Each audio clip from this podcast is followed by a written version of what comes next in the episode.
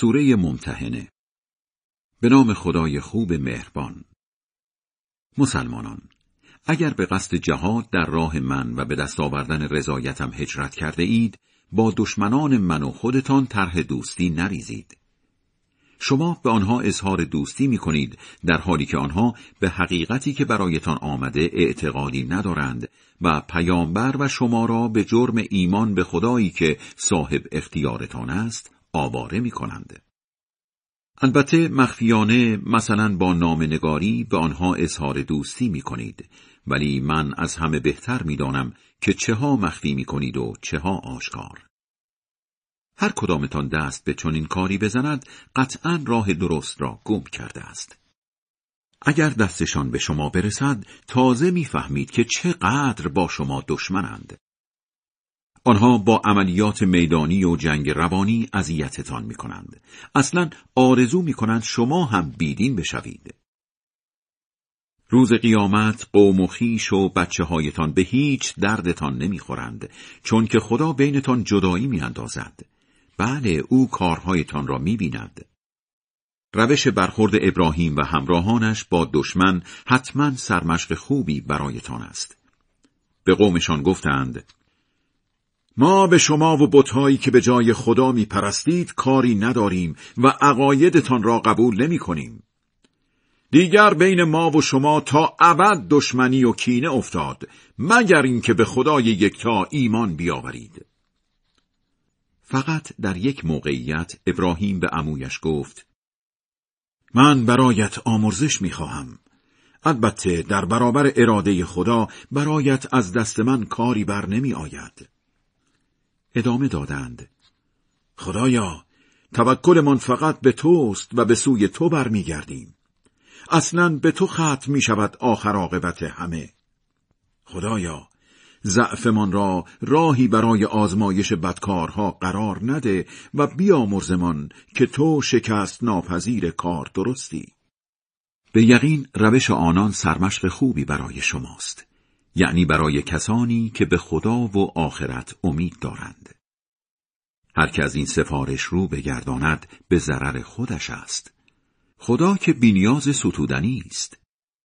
امید است که خدا بین شما و بتپرستایی که با آنها دشمنی دارید با اسلام آوردنشان دوستی برقرار کند. خدا می تواند و آمرزنده مهربان هم هست. خدا نهیتان نمی کند از برقراری روابط حسنه و عادلانه با بیدین هایی که به خاطر دیندار بودنتان با شما نجنگیدند و از منطقی زندگیتان اخراجتان نکردند. چون خدا مردم عادل را دوست دارد.